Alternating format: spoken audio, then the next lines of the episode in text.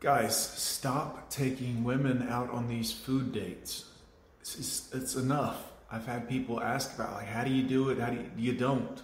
Every really great relationship I've had with a woman, which sounds like an oxymoron, but every relationship I've had with a woman that even though that relationship ended, even the ones that were really good and really fun and we didn't date like you know we we met and we kind of liked each other or whatever through mutual friends or scenarios and whatnot and then just kind of became like hey let's go hang out. And then that led to sexual tension and led to the you know and at that point that's when we were just kind of like in a relationship or whatever but all of this going out and spending money on them and guys when a woman dates you that is a selection process excuse me. Um, what i mean by that is if you're taking her out on a date, she's looking for specific things. Where did you take her? Did you spend money on her? How much money did you spend on her?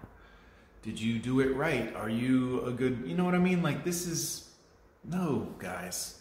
You want it to be an organic, natural feeling getting to know someone. Now, I don't recommend you do this unless it's just, you know, hanging out, funds and friends and casual. And but this going out and spending money to prove yourself to her, mm-hmm. guys, that, that's awful.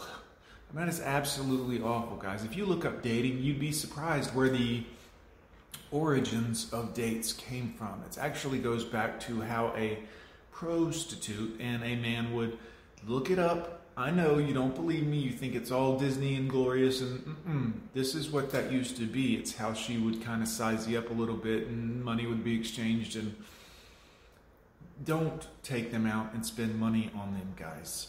You can get to know them, and if there's sexual tension, things will pop off. And if that's the case, okay, then you can buy her some dinner, or you can hang out with her, or whatever, and you know maybe throw a little bit out there. Um, you know, do you understand? But if the idea up front is automatically that you have to impress her or jump through hoops or be something that you're not in order for her to like you, you're cheating yourself. You're cheating yourself and you're doing it, um, you know, to benefit her at your expense. This is not good, guys. This is not how you find someone to care about. And I don't recommend that you do that, but you understand that every relationship you've probably ever really had that was worthwhile and a good relationship, and a, it probably didn't start off with an interview process, right? Guys, let me know down below. Do you agree, disagree? What do you think about dating in general? I mean, it's pretty much over with at this point, anyways, but don't be doing this, guys.